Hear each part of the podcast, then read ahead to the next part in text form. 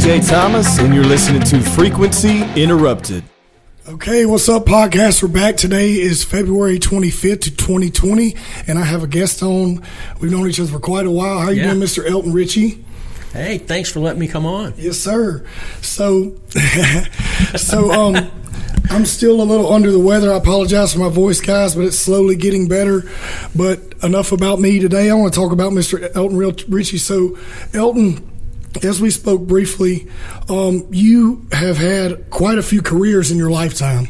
Yeah, I've, I've, I've, I've done a couple of different things. That's right. Yeah. So I'd like to kind of hit on all those things because it's just you've been through so much and you know you're a veteran, you're in the police force, you're an attorney, and now you're a travel agent. Just your friendly neighborhood travel agent. yeah. So um can you tell me a little bit about how you got started like, you know, growing up, where did you grow up at? Where are you from originally? We've never talked about that. Sure, and, sure. But, but can, you got I, can, I, can I do one thing first? Yeah, yeah. I, I, I brought you a little gift. First, I want to thank you for giving me a chance to come on this show. Yeah. It's a great show.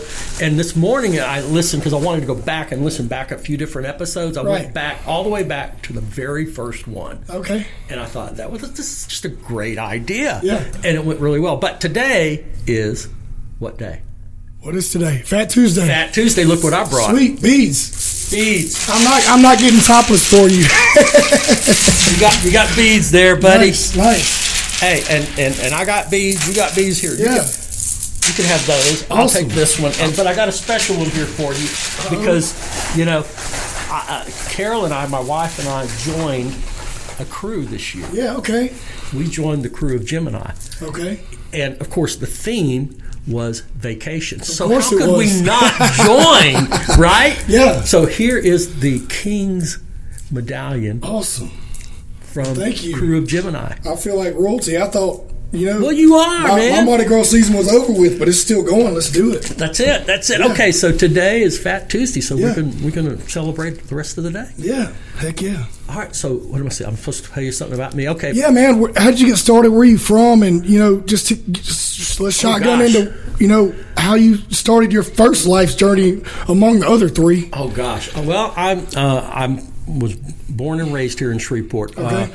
Actually, um, orig- born in, in what was called Allendale. Okay. Uh, at the time was an old Italian neighborhood, and uh, then moved out to Cedar Grove area, and uh, lived there for quite a while, um, and then moved into uh, Southern Hills and. Uh, grew up, went to Woodlawn High School, and uh, graduated in 1973. Didn't really know what to do with myself, and an Army recruiter found me. Okay. and so I uh, enlisted in the Army National Guard, and uh, and uh, went off and uh, to basic training. Came back. Uh, eventually, went to officer candidate school. Got a commission as a second lieutenant in 1976, and went to infantry training. Became an infantry officer. Came back home uh, after that, and um, um, met my wife Carol here in Shreveport. She was she was uh, here actually on a little six month stint for Texas Eastern. They were getting ready to move down to Houston. Okay, so she's not from here? She's not from here. Carol is. Carol's been around a, different, a couple of different places. Okay. She originally she was born in Costa Rica. Her father was a federal highway bridge engineer. Okay. And uh, so he traveled around the country with different highway projects. Born in Costa Rica, lived for uh, a while in upstate New York uh, and uh, in Baton Rouge. He was the chief engineer on the I 10 bridge over the Mississippi. Whoa. Yeah. That's a big project. That is a huge Yeah. project, and uh, so he so she was up here, and we met uh, at uh, at. Uh, we were staying at uh, both had apartments at uh, apartment building downtown. I think it's called the Fairmont now. It used to be called the Townhouse. Okay. And uh, I met her at the uh, swimming pool. I have a you know swimming pool out back up on a deck Yeah. and everything. I saw her one afternoon, and uh, at the time I was I was uh, I was waiting uh, to get onto the police department, and I was w- reading meters for SWEPCO. Best job I ever had in my life. Really? Get up at There's seven, no way. get up at seven thirty in the morning, go out, read those meters. You'd be done by two by by twelve thirty or so. Yeah. And of course, they tell you now, don't you bring those cards back in before two thirty. Right, right. So you go home, relax, come back, turn your cards in, and uh, so. I saw her out at the swimming pool, and, I, and she was walking back into the building, and I was walking out, and I spoke to her, and she ignored me. and so the next day I saw her out there and I just I had a beer and I just walked over and just poured beer on her foot and got her attention. it was a little painful when I did Yeah. that, but but uh, but I did get her attention. Well, there you go. We've been together now for forty, all total, forty-two years. We were married. Our anniversary was last week, forty-one years. That's a long ride. Oh, yeah. And y'all are still doing everything together. Yeah. That's awesome. Yeah, yeah. I, I, I you know, she is uh, not just my wife. She's my friend. She's my Yeah. partner. She's, you know, she's, you know, kind of the center of everything. And most people go through their whole life and never find that, so you're lucky to have that. Oh, I'm, I am a lucky dog. Well, so you have how many children do you have? I have two children. Uh, I call we call them two only children because they're 11 years apart. Okay. I have a daughter uh, named Catherine. She is an architect in uh, Dallas. Yeah. And uh, a graduate from LSU Architecture School. Okay. And uh, went to school here at Captain Shreve. And she's her specialty is schools. She, that's what she does is designs schools. And uh, in fact, the, uh, she she last year she uh, they opened up the I think it's the Katherine Johnson um, um, Math Academy, um, Math and Science Academy in uh, in Garland that she designed. Nice. And Katherine Johnson, of course, was uh, the, mathematician, the, the woman who was behind the space program. Okay. She just passed away at 101 this uh, past year. So, but Catherine uh, designed that that uh, that's awesome. project. She was one of the lead architects on it. Yeah. And then I have a, a son who is uh, about 11 years younger than her, who is an uh, well, he's a lieutenant now, Lieutenant JG in the in the Navy, uh, stationed in Hawaii, and uh, living the life out there. Okay. And, uh, so And you were so you were in the army. I was in the Army and Army Reserve, Okay. National Guard for a total of uh, 31 years. And so you, and then you went on to, so you were in the army, and you went on to the police force. Yeah. And how long were you on the police force? Nine years, exactly Nine years. exactly nine years. Did you I, do uh, more patrol, or how did that work? more patrol. I, I really enjoy patrol work because you're out, you get to meet people, you get to talk Yeah. to people all day long, and you, you're kind of your own boss out there on the street. And uh, and what I enjoyed the most, I would ride around with. It didn't matter whether it was winter or whether it was summer. The windows would be all the way down, and I'd either have the heater going or the air conditioner going. 'cause Yeah. I wanted to hear what was going on in the street and be able to stop and talk to people and things like that. Okay. Uh, I worked mostly evening shift. Uh, at that time, we had a, a crew that um, that was called the Power Shift, and we worked four 10-hour days a week on on Wednesday, Thursday, Friday, and Saturday, and it was peak crime hours. And our job was to to provide backup on, on violent crime calls and, and things like that. When the local district unit was down, we would back them up and stuff.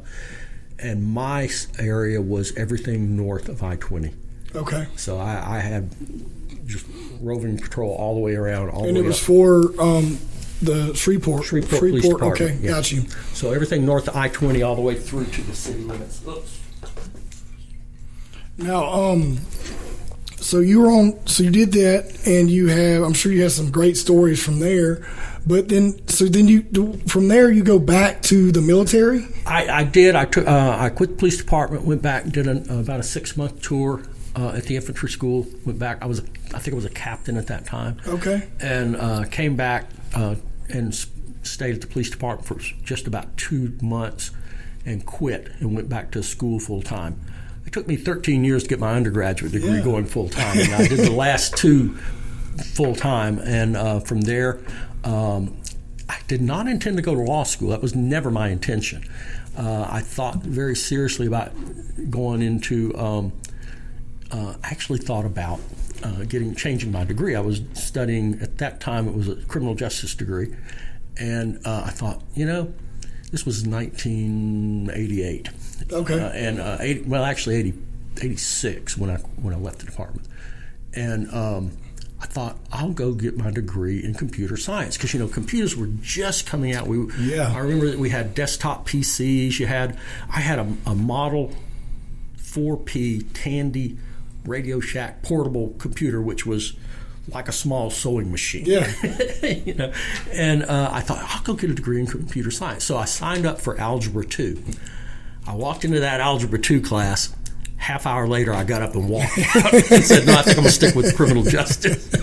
Yeah, there's not much math in, in that. that I no, no, it wasn't. So, so I finished up there, and um, I uh, I got talked into taking the law school exam by two buddies, who were both uh, who were both my age. We all went back to school in our thirties, and uh, they intentionally uh, got their degrees in criminal justice because they wanted to go to law school. Yeah.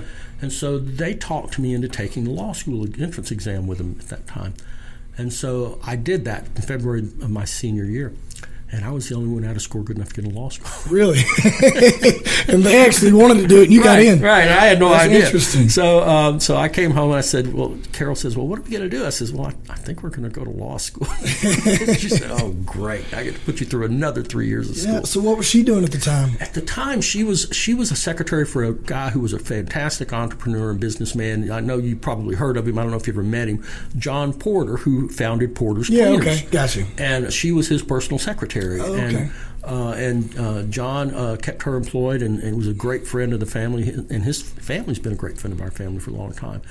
And um, and helped us get through school and, and everything. So she put me through put me through my last two years of undergrad, and then put me through. She con- continued to work all the way through law school once we moved to Georgia to go to law school. Okay. So and then you, so you graduated from Georgia. What year? that was ninety one. Ninety-one. And then I, I was two years old. I, I had a. I had at that time. I had a. I had a. Catherine was what? Was ninety two. She's born eighty three. Ninety one, born eighty three. I guess she was what? Seven, eight years old. Yeah. Yeah. And um, we went to Savannah, practiced law in Savannah for a year, and then I got um, I got an offer to come back to work for Wellborn Jack Jr., who is you know a legendary lawyer in North Louisiana. Okay. Uh, and um, Wellborn uh, is. Uh, I had clerked for him in the summer between going to law school, and he would send me work to do while I was in law school. I'd do research for him and things like that.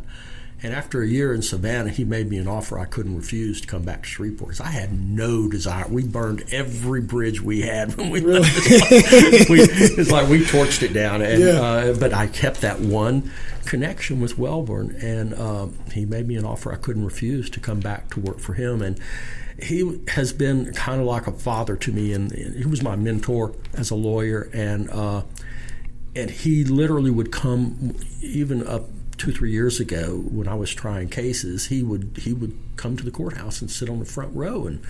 It's like having your dad come Yeah. watch you at work. It was great. You know, it's kind of a reverse career day almost. So, well, well, now that you brought that up, so what did your parents do? Did- was father- that something behind you getting into the military or the law enforcement or? Well, I guess a little bit. My, my father was a Shreveport police officer. Okay.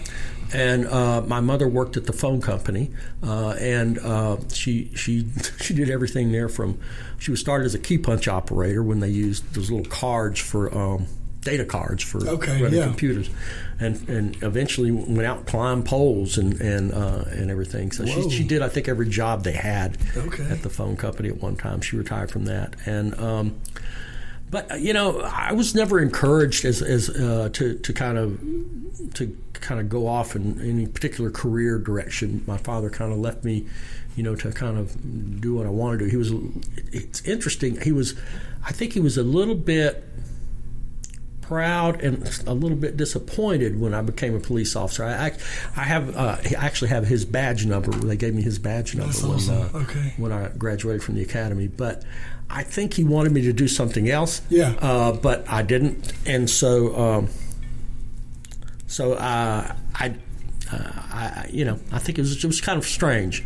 So um, hold on a second. I gotta. The problem I have here is I have this thing turned off. These little things in my ears tell me it's ringing. See, Yeah, these are great, by the way. I love these hearing aids. I, I got them from the VA. and you can talk on the phone through them, right? Yes, and That's- that's the that's problem. I'm crazy. sitting here, and my phone's way over there, and it's ringing, and I'm trying to tell the dang thing to stop. I'm just going to turn it off. Well, so you um going back to that, you so how long did you practice law? You did personal injury and criminal defense, correct? I did. Okay. Uh, I did, and uh, I, which uh, I uh, starting in '91, Okay. and and then I, I closed my office in October. This past year. This past year yeah. in October, and uh, I liked practicing law. Uh, I really did pretty much everything I ever wanted to do as a lawyer, and I, I I'm one of those people that once I've kind of mastered something and done something once, I'm ready. You know, I'll do it once or twice more, and then I'm bored. I want to move on Yeah. and do something else. And um, one of the things about law, law, I never thought I, I liked being a lawyer. I liked doing the work, but it's very stressful for Yeah. one, particularly those kinds of law. Because I mean, I, I used to la- I used to laugh and tell people I joke. I'd say, you know, I practice crisis law. Unless you've been in an ambulance or ridden in a paddy wagon, you don't need me, right? Right. Uh, and uh, so, so you're always, you know, it's it's always stressful because you're either dealing with somebody's freedom or you're dealing with their their future because they've been injured or hurt or God forbid lost a loved one, and you know they've got financial issues that you have to you're trying to recover money for them to to deal with that. Yeah. So it's it's a very stressful thing, and um, my wife was my office manager for probably 15 years, and I love working with her because she's very detail oriented, she's very uh, thorough, and um, and we're like complete opposites. Yeah. Uh, absolutely complete opposites. if you, you talk about how you know opposites attract, Yeah. we're like complete opposites. Right. Think, think. I think back to when I was 20, 21 years old. You know, I was the guy in the military uniform. You know, the, the, that guy. Yeah. and she was the girl with the long hair and the macrame plant hangers and Yeah. you know the hippie kind of thing. And so it was an interesting attraction. Uh, but but I loved working with it. But the, the problem with it is, as a business, it's not a good entrepreneurial business model. I don't think. Uh, and so, for part of the problem, of course, is that you can't have a partner unless they are a lawyer. Right. Okay. Well, she was my partner, but she wasn't a lawyer. So Right. it, there there came times where we really couldn't make joint decisions. I had to be the guy to say this has to be done. Yeah. And that can kind of you know, and when you're in a, when you're uh, when it's your wife, it can be a little challenging sometimes. Of sometimes. course, yeah. Um, Not to mention, you have to always take work home with you. that's correct. Yeah. You're, you you don't turn it off. Well, any kind of an entrepreneur, you never turn it off. No, of course not. And, and what's what's funny is is that that she used to. I can remember going home and um, getting home at seven thirty, and she said, "Dinner's in the microwave." you were supposed to be here at five thirty. Yeah. Well, now if I can get her out of that travel agency at seven thirty, I'm doing good. so, hey, remember when? Yeah, exactly. Remember when? Hey, dinner's in the microwave. I get to do a little "I told you so" thing, but uh, but it was not. And the other thing is, it's hard business to pass along to your children if you want to try and do that. It's a difficult business to sell Yeah. because you know one of the challenges is the barrier to entry into being a lawyer is really very low. All you need is a law license. Yeah. All you need is a laptop computer and a cell phone. Come down here to Cohab. Hey, I'm a lawyer. Right. You don't know anything. Mm-hmm. You got no experience. You got no connections. You got, you, but hey, you're in business. Yeah. So it's difficult to build a business, particularly in the kind of law that I was doing, where every case is. I don't have repeat clients in the criminal law and in the personal injury business, or at least I hope. So it's hard to build a business that you can sell or pass on. Right. Um, and so I started looking around, mm, probably, probably around 2004 after I retired uh, from the military and the reserves. Started looking around for another business that I could, Carol and I could get into, and we looked at a lot of different things. We, she said right away, no to restaurants. You never have a life with a restaurant because you just live there all the time, and she's right. Uh, and um, and then so we looked at a couple of different other things, and um, I looked at. Uh, I got started doing some research on the internet. You know how you, you can go to different websites and check out different franchises Yeah, and of things course. like that. Well, uh, we had taken our first cruise on a cruise ship um, on our 20th anniversary. Loved it, and started cruising about every other year after that. And um, and then I came across on one of the franchise listing sites Expedia Cruise Ship Centers, and I thought this is interesting. Uh, first off, travel is the one thing, the one thing. If we share anything in common as a passion, it's travel. Yeah. We love to travel, and uh, that's one. And she always was great about making sure that that we would take time to go do things together as a family, and that she and I would go take time together. I, I remember when when I hired a um, a practice coach uh, um, when I was building my, my law firm. Uh, you know, he asked, you know, we were we sat down to set some goals and stuff like that, and um, and I, I, was I was all eager and ready to do it because I had just come back from from active duty, uh, and I had I had been uh, sharing space with a couple of other attorneys, but we were not a firm, and we didn't really work together to build a business or anything. Yeah. And um, so I was really excited about getting started building a firm because I realized I had to do something. If it was just me, uh, you know, when you're a lawyer, if you're not if you're not billing hours, nobody's yeah, making no any money. money. Yeah. So the only way to do something about it is you have to build a firm. Yeah. And you know, you know how much they teach you in law school about how to build a business. I'm sure right? absolutely nothing. About yeah. that much. Yeah. Yeah. So so I was excited and everything. Sounds like marketing schools. The same thing. They don't Yeah, really teach yeah, you anything. right. It's like, hey, this is all about marketing and business, but nothing to know about running a business. Exactly. It's all these statistics and stuff. Yeah. Right, right. So, um, so you got all this knowledge, and you have no clue what to do with it. To make how, how to make money with it is Right. what you don't know how to do. And uh, so, I, I remember we sat down with a fellow named Glenn Gutek, who was uh, my pr- uh, practice coach, uh, longtime practice coach. Very first meeting, we were excited because we were setting some goals and some plans to kind of, you know, take control of our business. Yeah. And he said he had all these papers and stuff right here with these things written down. He says, "Okay, let's push that aside." He says, "Now let's stop. Tell me what you want your life to look like, and then we'll build your business to support your lifestyle." Okay. And the first thing he had asked, he said, "What are you talking about?" He says, "When's the last time you had a vacation?" And Carol looked right at him and said, "We haven't had a vacation." We've never had a vacation. you know? So well, he said, okay, well, here's what we're going to do. We're going to start with the goal is we're going to take this in bite sized chunks. Every three months, you're going to take a four day weekend. And we're going to build up, and in the end of two years, you're going to take a full week long vacation. Yeah. And then at the end of three years, you're going to take two weeks. And at the end of five years, you're going to take three weeks. And he did it.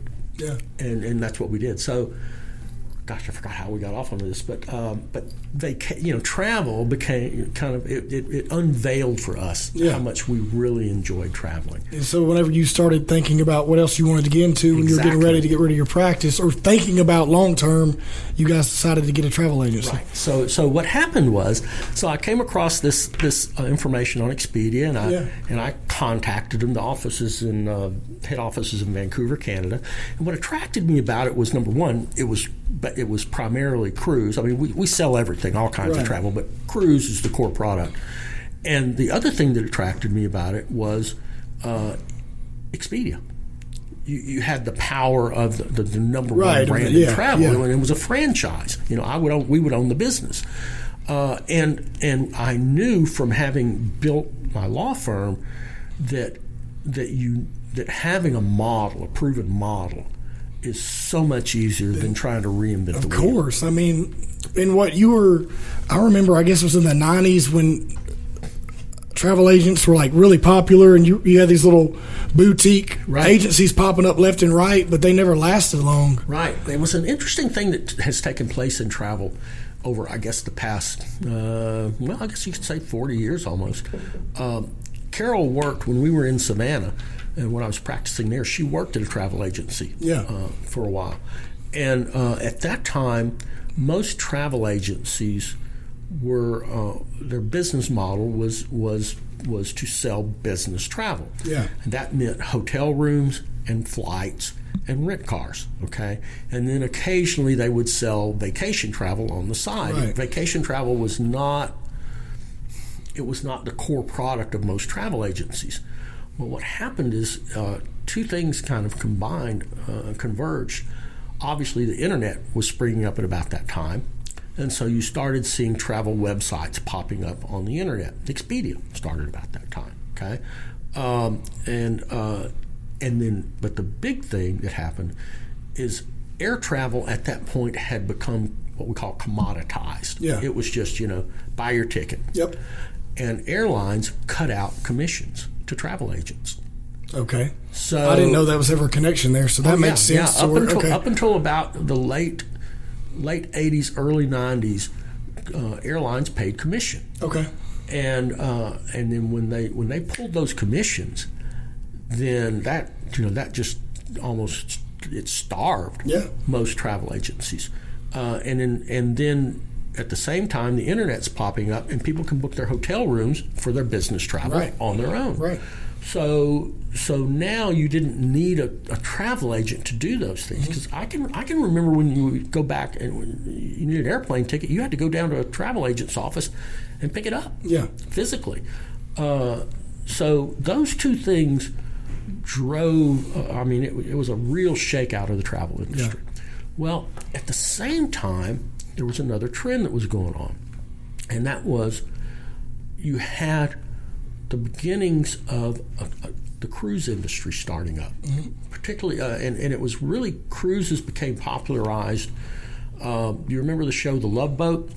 I do not. Oh gosh, not. I don't know that one. Big big show back in the seventies, eighties, and all uh, and nineties, I guess. Uh, and it was uh, Princess Cruises Okay. was the cruise line that was featured in the Love Boat, and uh, and so and then Carnival Corporation came along and started really mass marketing cruises. Yeah.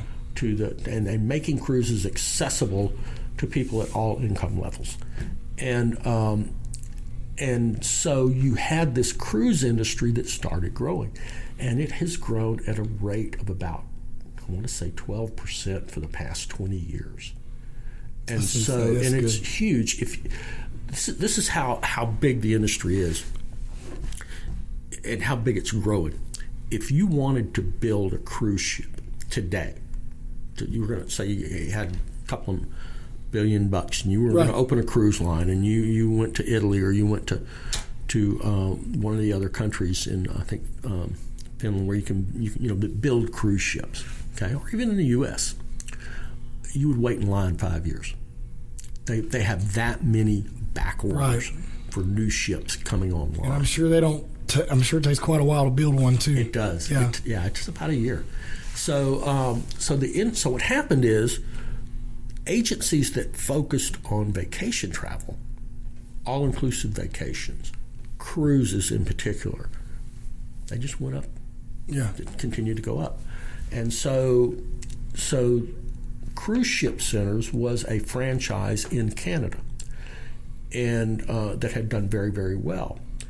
And about they're 30 years old and about 15 years ago now expedia said we want to be everywhere where travel is sold. So they they purchased um, cruise ship centers. And um, and then a few years later they rolled it into the US we were we were one of I think we were number 50 of the number of stores uh, that first opened up in the US Okay. but uh, the int- all that's uh, the interesting piece of it is this. So I contacted these guys, got the information, and um, looked at uh, got a little bit, uh, and, and uh, but things were happening with the law firm. I had some associates. I, at that time, I think I had, I think I had four associates and probably three paralegals. They'd grown pretty big, and you know how it is when you you've got a business that you can't just walk away Nope. from. it. Unfortunately, no, you can't. You can't because there are times you want to, Yeah. right? Uh, I know you've experienced that. Yeah. Uh, and um, so I said, look, hey, I, you know, I've got a lease that runs out, it's going for another year or so, and I've got some things going on. Call me back in a year. Yeah. Well, in the meantime, uh, I'm scheduled to go on a cruise. Gonna, my son was in college his first first year, and we're going to take him on a cruise out of Orlando at spring break. And a week before, uh, I went to see my doctor to have a s- stress test. He'd been following. Uh, my father died very young from a heart attack at Yeah. age 47, so I, you know, I've been following along with a cardiologist for a long time. And uh, first time he looks at me, he says, "I don't like what I'm seeing on this uh, on this thing. We're gonna tell you what we're gonna do. Monday morning, show up. We're gonna we're gonna do a cath, and this is the week before we're scheduled Yeah. to go on this cruise. And I'm thinking, okay, well I'll, I'll go in. You know, we'll I'll have a maybe he'll put in a stint, and I'll, I'll just relax on the Yeah. cruise and recuperate. It'll be it'll be okay.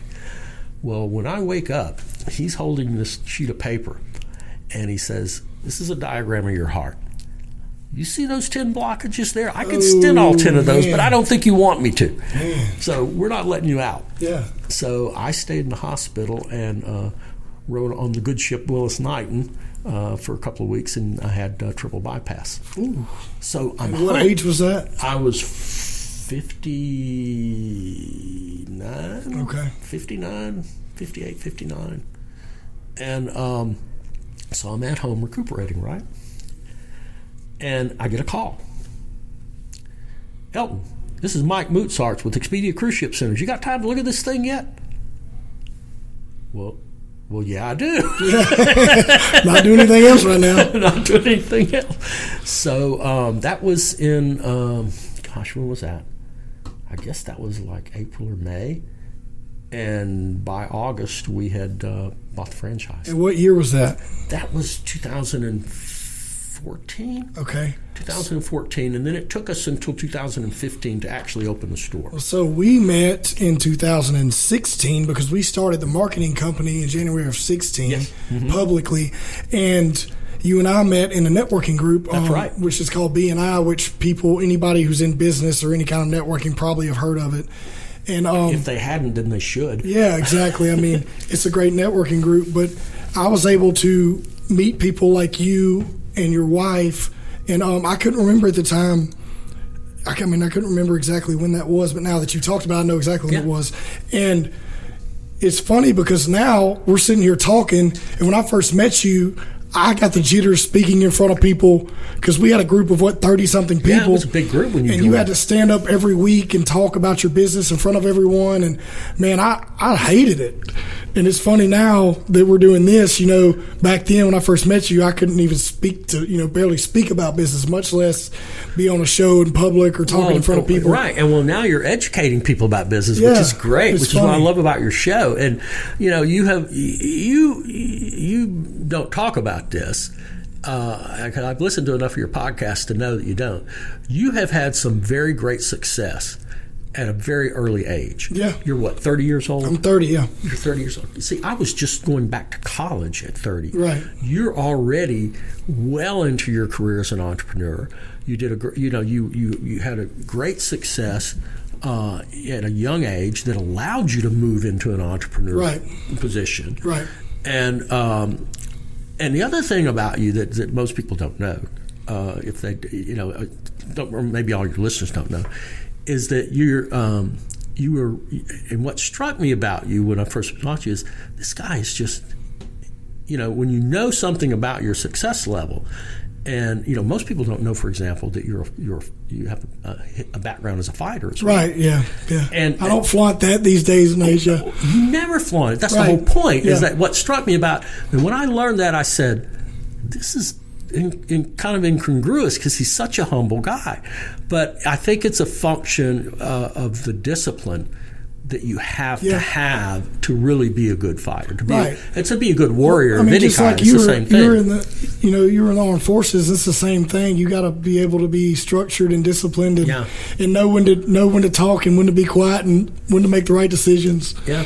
So, uh, so, but you know, you have had some great success, and so now, you know, you're you're not that that guy who was would just kind of show up and stand up and give your little Yeah. structured. T- uh, Two minute thing, and, and now you're out teaching people some of the things that you've learned. Right. So that's that's great. That's Well, I mean. I, I, I thank you for that. I mean, um, I just, for me, I started at a young age. You know, I, I moved out when I was 15, and um, my, uh, my mom and stepdad moved away, and I didn't want to go with them, so I moved in with a family member. And then next thing I know, by 16, I'm out on my own, and I just wanted to grow up quick because I wanted to make money because we were very poor growing up, and so that kind of just motivated me.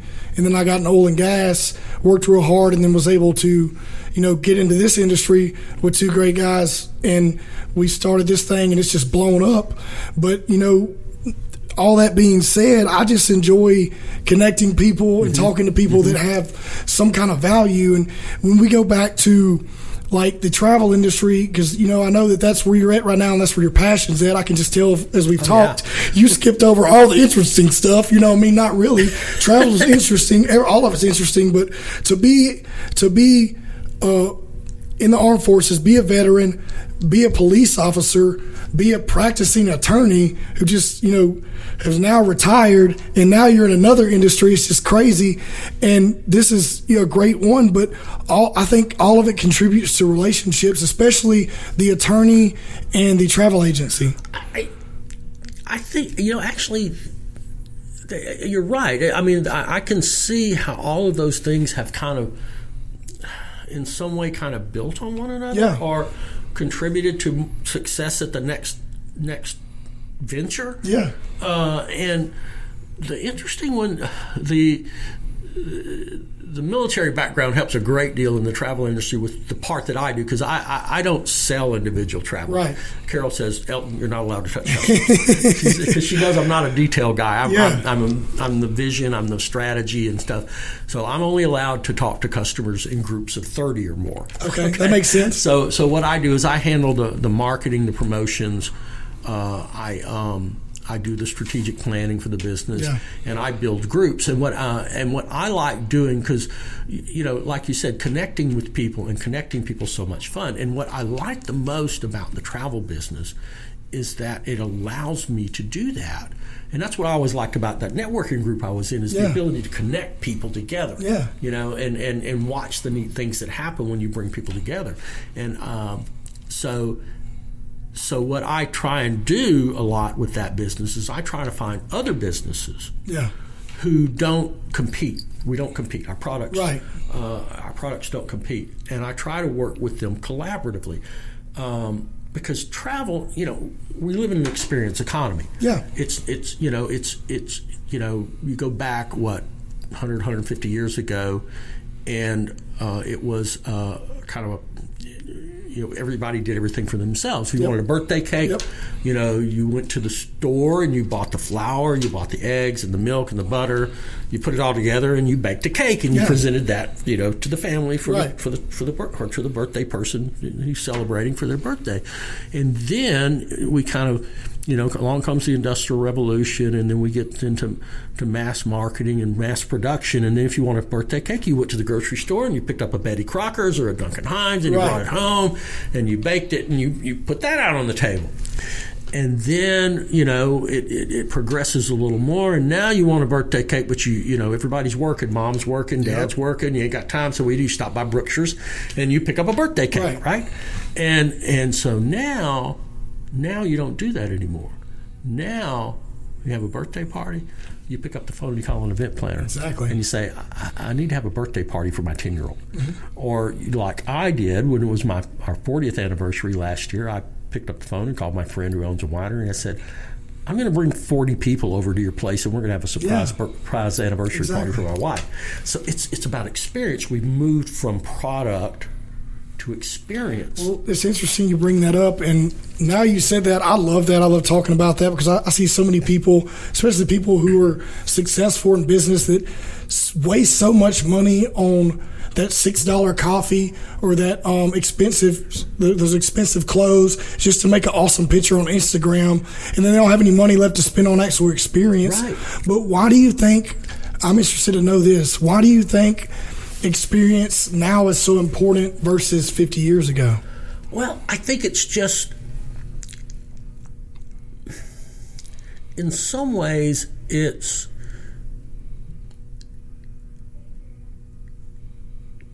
they're more accessible. Yeah. You know, there. You know, I can remember when, you know, I'm I'm 64 now, so I can remember when I was responsible for mowing the yard, raking the grass, painting the house, all that stuff. So now, when I want the windows cleaned, we call Window Genie, and Window Genie comes Right. cleans the windows.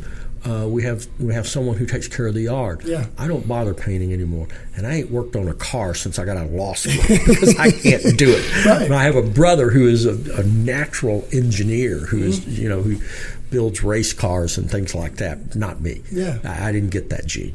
uh, and uh, but I think as we become more specialized uh, across the board, all of the Yeah. U.S. economy Yeah. um, more experiences are more accessible. Yeah. And so there are people out there who will throw your birthday party.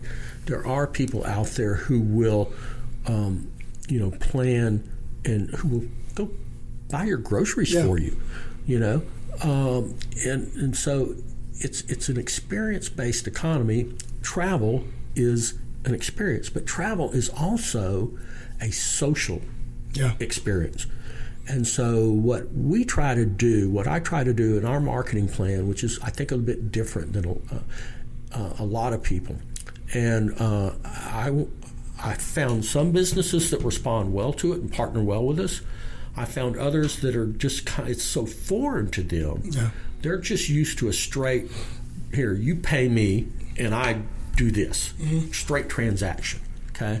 Well, when you work collaboratively, then you both bring something to the table. It's not just a straight money for a product or money for a service thing. For example, we did a, um, we do this all the time. We'll partner with, um, with a, um, usually a restaurant or brewery or a winery, something because food and wine goes with travel. Yeah, of right? You course. know? I mean, yeah, you- that's And- part of the experience. yeah, it's part of the experience. And so what we do is we, when when we're having a promotional event and we want people to come and have a great experience. Yeah. And while we tell them about some great experiences they can have traveling, Mm-hmm. we want them to have a great experience. We don't want them to sit there at a boring sales presentation or Yeah. something.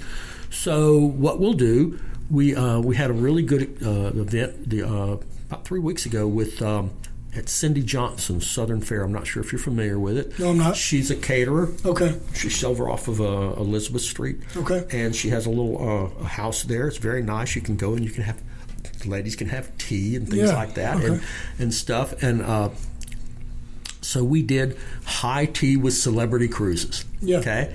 And we, we had a nice presentation. Everyone came in and she served tea. She served scones. Yeah. She had uh, she did a presentation and talked about what high tea was and how we did it. So that you know for the particular demographic that we were we were we wanted to present this to, it worked great. We filled the place Yeah, up. I mean, you do. I've noticed that because I've been to one of your um, where, where you were doing the. Uh, we're looking at the overseas. I mean, yes, the river cruises and Right. European river, river cruises. You take, you do your research and de- development on the market, and you bring that experience, a little bit of that taste of that experience, Exactly. to the people you're presenting to, and you're like, hey, here's a little bit of info. Here's some food you may, you know, here's a little bit of a food and a little bit of a drink that's just to give you a little bit, you know, to where they grab onto it like, okay, I can see that these people already are so involved in the upfront that they know they're going to follow through with the experience the rest of the way. Right. And that's what counts. Yeah, and it's like it's like you know don't don't listen to me tell you about No. what this is. Yeah. Here, here's a little bit of that Right. experience. Yeah. Mm-hmm. Try it for yourself. Well, now there's so so when you're working collaboratively with someone like the event you came to, I think was at the brewery. I think you had Yeah, Jared on here. uh, Yeah, we were going to do. Um, it- yeah, it was. Yeah. It was the, the Oktoberfest for next year. Yeah, yeah, yeah, So what we did with them though is we we collaborate with them. Yeah. Okay. So they you know they they bring something to the table too. It's not just I didn't just go to Jared and say, okay, here, Jared, here, I'm going to do an event here. Let me give you X amount of dollars, and you provide the beer and the stuff like that. You know, yeah, we, we paid some of that stuff, but he also subsidized some of that. But it wasn't just that. You know, they you know they wanted to present something to their customers. Right. So we mark we co-market to their customer base to our customer Yeah. base, and it gives him something to it gives that business owner something to take to their customers and say, here's some added value for you. Come do something with us. I love that word you just said. Value. Yeah. value sells more now than it ever has. I think Yeah, I here's agree. why, and here's this is my opinion, and you may not agree, you may agree. Everything is available at scale now. Mm-hmm. You can buy 50 different kind of soft drinks. You can buy 100 different kind of beers. No matter what it is, it all goes back to ex, um, experience and value. Why am I using this product? Do I get value of it? Why am I using this person's services? Do they give me value? Or, or why am I going to this place because of the experience? Let me ask you another question. Since you've been traveling, I'm sure you get all the hookups and all the cool places to go. Where's your favorite place so far you've been? So far, Havana. Havana. Havana. Okay. I loved Havana. Why? Because it was it was it was a step back in time almost. I mean, it was like it was frozen in the 1950s. Really? Which is I was born in 55, and um, and it was such a unique place, and um, you know you go to a lot. There are a lot of places you go to in the Caribbean, and you're going to run into some street vendors and hustlers and people coming to you know trying always trying to sell you stuff like that. Well, in Havana, uh, people would come up to you, but they weren't trying to sell you anything. They were very curious. What are you Americans doing here? Why, why did you come? Yeah. And and what was so interesting is that um, the Cuban people and the American people love each other. It's our governments that can't get along Right. and uh, and all. So you know, I, I, I really enjoyed Havana. I, right now, you really can't go back. It's, the travel restrictions have been reimposed, and and it's just so difficult to get in to fit into some of the niches that you have to fit into to do it. But I look forward to the day when that reopens. So, so you're saying that also you being able to travel all these different places because you've been pretty much all over the world now at this point. Um, I mean, I've seen photos of you every Not time. all over, but I, I, well, every time I'm on Facebook or you know whatever social media platform we're connected on, I'll see. Well, Elton's here this week. I'm like, damn, I wish I was there. I'm gonna make it there one day. But um, go have when you? you're young. Where have you? Where have you experienced the best food at? Best Italian restaurant I have. So Italian's your favorite Italian food? restaurant I've ever eaten at. I, I'm Italian, so I love Italian Okay. food. In France, in, In Paris, France. believe it or not, Paris was an interesting place because you know I've had a lot of people tell me ah, I didn't care for Paris, I don't like the French and that kind of stuff. The people were, you know, they were obnoxious and that sort of. That, that was just not my experience. Okay. You know, our experience uh, in in Paris uh, was just fabulous. Um, the people were friendly, accommodating. Um, we stayed um, we stayed right across from uh, the uh, the cathedral there before it burned, and um, we also did a river cruise out to Normandy and back. And uh, it was it was the, the food was just indescribably good. If you follow me on Facebook, you've probably seen some of Yeah, those. I have. That's why I asked. Well, let me ask you another thing. I know you're a bourbon guy, and you like, and you do enjoy your good I drink do. occasionally. Where's the best place you've actually had a drink at on in your travels?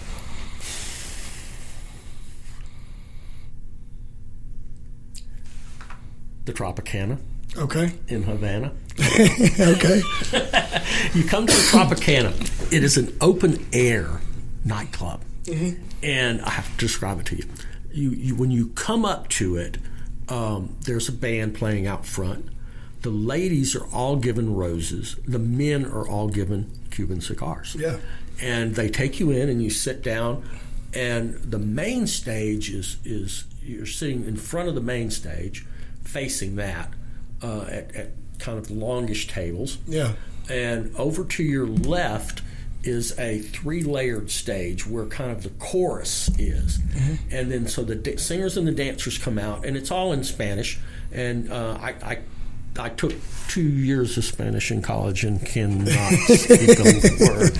Made, you know, uh, but it's it's the the pres the the performance is a story, so you can follow it Right. just by watching the costumes, listening to the tones of voices, and and kind of seeing it. And it's just a fabulous performance. Best show. I mean, of all the shows that I've seen, stuff in Las Vegas and on on the biggest cruise ships on the oceans, the Tropicana, the performance of Tropicana is the best show. And, Okay. and so they bring you, uh, you know, they, the, on the table, uh, they bring you as much uh, Coca Cola as you want, and they set down a, a big fifth of, of rum on the table, uh, Havana Havana Club Rum, which is the original Bacardi, uh, and um, and you know you just sit there and have some drinks and enjoy the show, and and it's about a two hour show, and uh, Yeah, it's a nice. And then I bring you some champagne or whatever else you want. So the experience adds to the drink. So Yes. really, I think it still goes back to experience. it comes back to the Yeah, experience. I mean, Absolutely. if I mean, so well, I have something for you. Okay, so I appreciate you coming on today. And okay, I got something. I'm not sure if you've ever had it. It's not from Havana. It's from um, Kentucky, possibly. And um, there's no label on it. oh, that that there would be called moonshine. Yes, sir. That is that is real moonshine. That's not moonshine that you're going to get at the liquor store that tastes like apple pie. Am, am I going to be able to see after I drink this? Um, I, I mean, you can clean your car parts. You can run your vehicle on it. My and, brother will like that. Yeah, and you and you possibly could get a buzz off of just sniffing it. Oh, that sounds But great. um, I'm not sure if you've ever had the real I stuff. have not. And uh, so I know a guy, and um, that's that is the real stuff right there. That is the real Well, deal. that's great. Thank you. It's probably not going to be as good as the rum with the Coke in Havana, but it definitely will do the trick. It'll be just as memorable. Yeah. if you, I don't know if you'll remember. Hey, I got something else for you too. Okay, Okay, awesome. So, all right, so you got the Mardi Gras beads, but I know you like to. I know you like to work out and stuff. Yeah. And I know you're kind of a humble kind of guy, but so I figured you needed something so that everyone would know that you are a celebrity. oh hell! So I've got you a celebrity cruise backpack to, to put your workout stuff in. Awesome. Little Dopp kit to put your uh, put your shaver and Yeah. hair and stuff in, and and you know, and you know, everybody needs a Swiss Army knife Heck shaped yeah, like a uh, Look wine at bottle. that. Look at that. I can open wine. Heck yeah. I like it, man. Thank you so much. You're welcome. appreciate So that. It's been great. Now, um, real quick before we end, is there anything that we didn't cover? We have about two minutes left. Um, that you would want to tell my listeners, um, people who may be interested in doing anything that you've done, or just a life experience, or or even just starting to do something to spend money or time on experience. You know what I mean? I would think, you know, the the most important thing that I could piece of advice I give somebody, particularly somebody's going to go into business of some form. Yeah, You need you need a coach. yeah, You know, my I, I kind of struggled along at my law practice for the first 10, 15 years without a coach. And once I got a coach, someone who could help me set goals that were realistic, that were achievable, and, and frankly hold me accountable to my own goals, yeah, um, that um, that really made the difference. That that uh, you know, I went from just me in an office the size of this room to you know what at, at, at the time was probably the biggest criminal defense firm yeah, in in this part of the state, and um, and then one of the beauties that I of, of, of working with Expedia is that they provide me that. They Yeah. provide me that that coach. I have a, a franchise performance coach that works with us.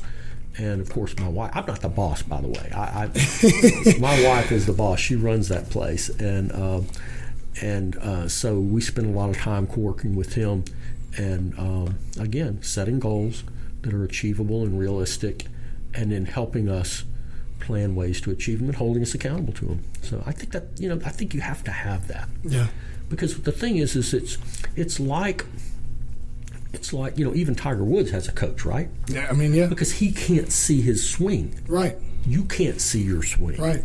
somebody else has to You see it need someone to call you out. You need right. someone to tell you you're doing bad. right you know? or to tell you you're doing good Right, of of course, but you know, to to reflect on what's going on and how to get better Mm-hmm. and move forward. So find a coach. Find somebody who who is is is good at that. Someone who's who's who that's their passion. Yeah. And I, I've been fortunate to work with some good coaches, and uh, it, it made a huge difference for us. Well, awesome. Well, thank you so much for coming on today. thank you for letting me have I it. I wish we had more time, but we're about to close out. But um, everyone, please subscribe to the podcast and thanks again, sir. All right. Happy Mardi Gras. Yeah.